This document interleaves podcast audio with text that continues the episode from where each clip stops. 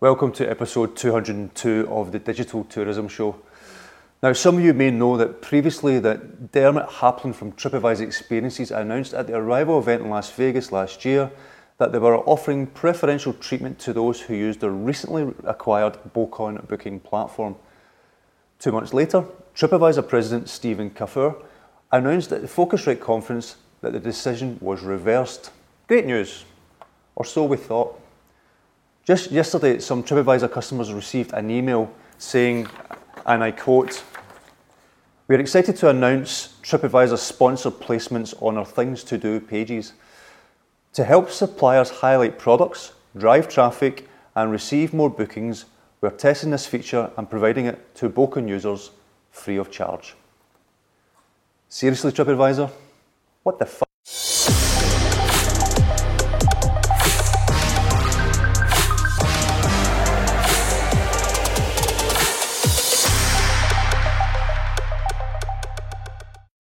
So it seems TripAdvisor has flip flopped yet again. Did Stephen Kaufer know about this when he told that there was going to be no priority towards suppliers using Bókun at the Phocuswright conference? Look, let me be blunt.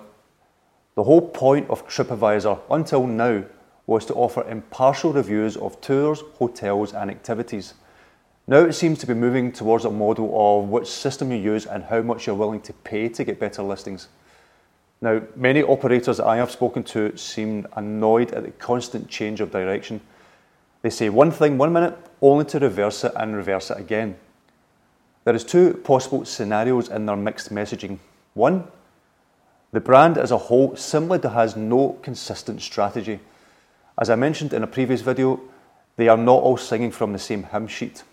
The old saying, they don't know their arse from their elbow, springs to mind. Two, they are deliberately misinforming the industry to micromanage any negative press and backlash. Now, whatever scenario it is, it's not really great, is it? Not only that, by allowing sponsored listings, it provides an opportunity for those operators with terrible reviews to now promote their product above all those who have great reviews. Do we really think this is a good thing? As I've said before, TripAdvisor is a business, and I really do understand that they need to grow their business and make money. There is nothing wrong with that. But the way they're doing it, in my mind, spells the end of TripAdvisor as we know it. They seem hell bent on destroying the fundamental principles of what that business was built on. It is ripping the spine out of the brand at the detriment of the operators. Will they reverse the decision for a fourth time?